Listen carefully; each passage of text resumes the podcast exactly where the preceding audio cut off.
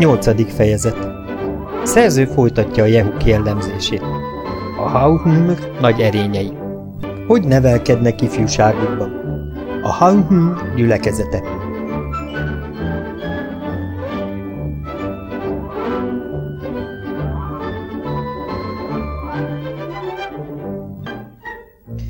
Tekintve, hogy az emberi természetet szükségképpen jobban értettem, mint ahogy gazdám érthette, könnyedén alkalmaztam mindazt, amit a jehukról hallottam, magamra s embertársaimra. Úgy véltem, a magam szakállára végzett megfigyelések további s bővebb felfedezésekkel járhattak. Azért gyakran kértem nagyságos gazdámat, hadd mehessek a környék jehu csordáit tanulmányozni. Szívesen beleegyezett, mert meggyőződött róla, hogy ez állatok iránt érzett ellenszenven biztosít rontó hatásukkal szembe.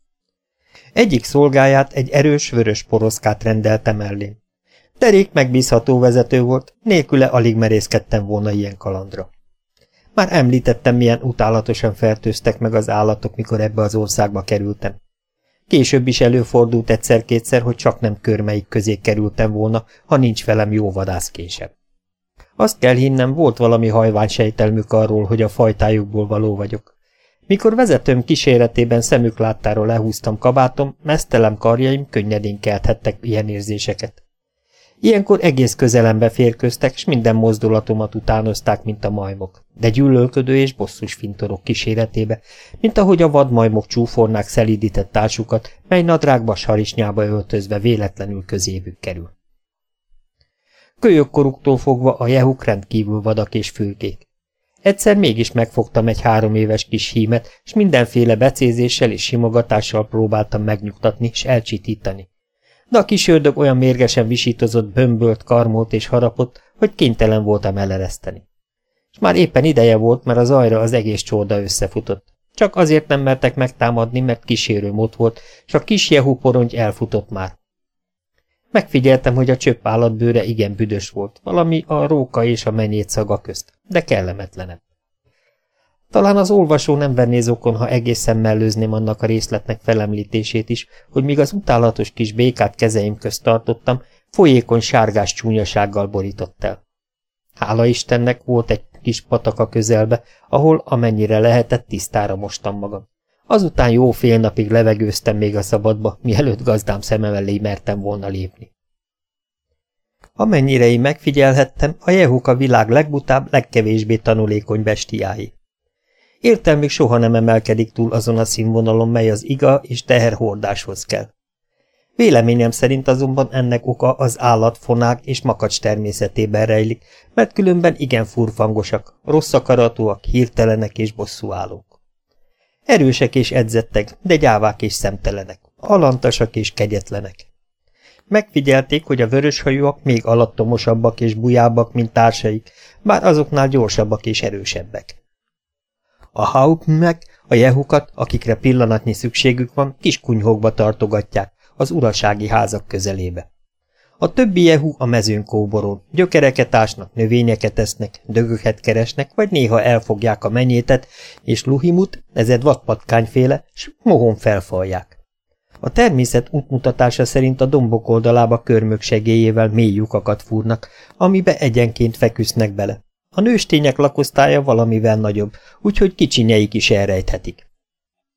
A jehuk kölyökkoruktól kezdve jól úsznak, mint a békák. Sokáig kibírják a víz alatt, ahol halat fognak, amit aztán a nőstények kicsineiknek visznek haza. Engedje meg az olvasó, hogy erre vonatkozó egyik furcsa kalandomat itt elbeszéljem. Egy napom, időn vezetőmmel, a vörös poroszkával megint kódorogtunk, nagyon meleg lett, és én megkértem vezetőmet hat füröt hessek meg a közeli folyóba. Beleegyezett, mire azonnal pőrére vetköztem, s óvatosan lépkedtem a folyóhoz.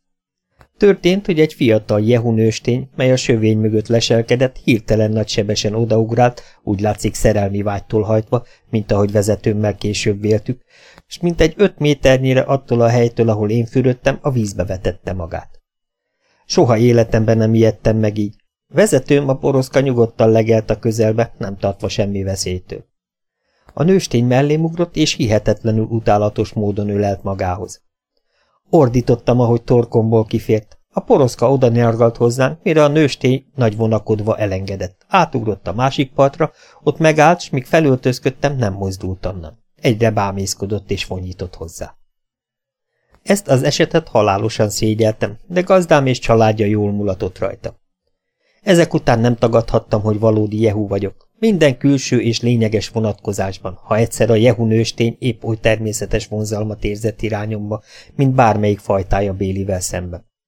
Még azt se hozhattam fel mentségemül, hogy legalább vörös haja lett volna a bestiának, mert a vörös hajúakról azt tartják, hogy rendellenes hajlamaik vannak. Nem, ez fekete volt, mint a szurok. Külseje és magatartása egészben véve nem is éppen annyira ellenszenves, mint más jehuké, fiatalka volt még, talán tizenegy éves.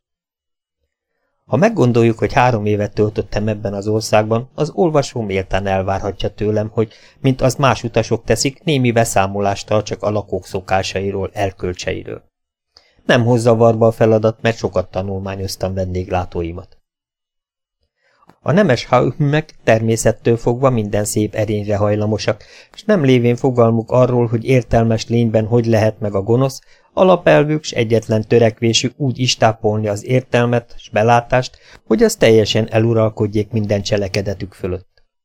Az észszerűség náluk nem probléma, mint nálunk, ahol két ember elfogadható érvekkel bizonyíthatja egy kérdésnek két ellenkező megoldását, hanem szükségképpen rögtön meggyőző erővel bír, amint hogy minden igazság szükségképpen ilyen, ha szenvedély és érdek nem zavarja meg, homályosítja el, színezi sokfélére.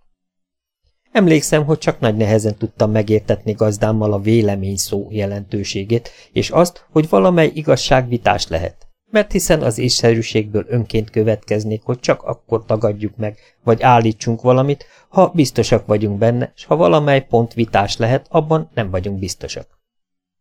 Így az ellentétek, viták, veszekedések, kétes vagy hamis feltevések feletti megbeszélések ismeretlen fogalomkör a haumhümmök között.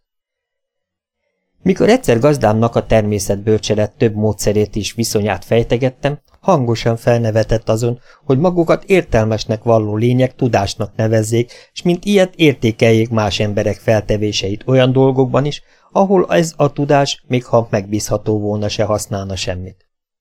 Ezzel különben Szokratesznek Plátó által magyarázott alapelveit fogadta el, mely körülményt a legnagyobb megtiszteltetés gyanánt említettem föl, ami a bölcselők e fejedelmét valaha érhette. Azóta sokat tűnődtem azon, hogy egy ilyen felfogás, ha népszerűvé válik, az európai könyvtárak micsoda katasztrofális pusztulását vonná maga után, és a tudományos világba hány fényes és sikerdús pálya zárulna be örökre. Bátorság és jó akarat. Ez a két főerény a haumök között, és ez a jó akarat, ez a barátság nem bizonyos meghatározott személyekre, hanem az egész fajra vonatkozik. Az ország legtávolabbi részéről arra járó idegen épp úgy fogadják őt, mint a szomszédot és barátot. Bármerre jár a haum, mindenütt otthon van. Egymással szemben a legnagyobb tisztelet és udvariasság uralkodik minden vonalon, de a szertartásosság ismeretlen fogalom de nevelésükben az észszerűség és célszerűség minden sugallatát meghallgatja. Észrevettem, hogy gazdám ugyanazzal a gyöngéd hajlammal kedveli szomszédja gyermekeit, mint a saját magáét. Náluk úgy van, hogy természet szerint és ösztönből egyformán szeretni kell az egész fajtát, és értelem szerint és belátásból aztán megkülönböztethetjük az edén, a jó tulajdonságok és erények foka szerint. Ha egy Hauchm asszony két gyereket szült már, mindkét nemben, többé nem érintkezik hitvesével, kivéve, ha valami oknál fogva elveszítik egyik gyereküket, ami nagyon ritkán fordul elő.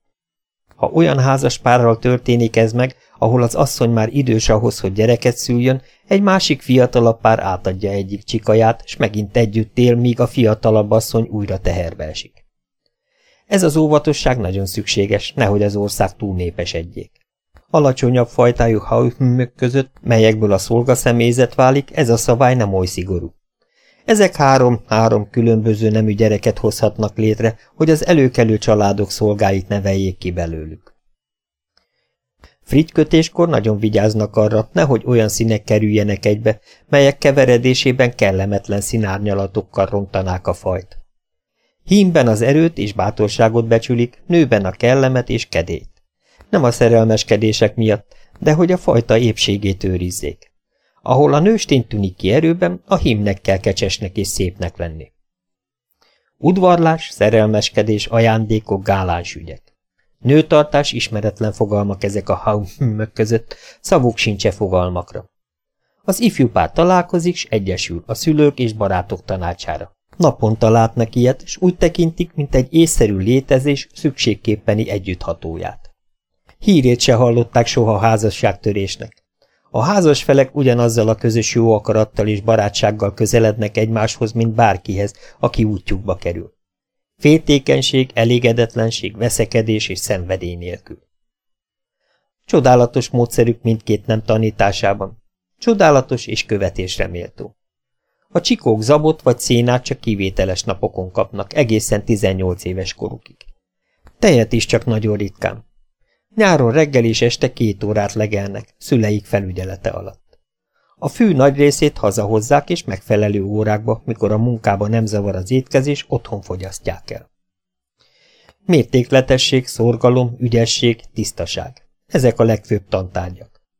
Gazdám egyszerűen borzasztónak találta, hogy mi nőgyermekeinknek másféle nevelést adunk, mint a fiúknak, ha csak nem bizonyos szolgálói dolgokba, házi ügyekben. Véleménye szerint a mi egész háztartásunk kimerül abba, hogy gyerekeket nemzünk. Állati eredetünk bizonyítéka, hogy rosszul nevelt, snaplopó szülőkre bízzuk a gyermekek nevelését. A haum gyereket erőre, ügyességre, bátorságra nevelik. Gyakran futnak versenyt a lejtős dombokon, kemény, köves utakon is. A kiizzadtak fejestől a közeli folyóba vagy tóba kell ugorniuk.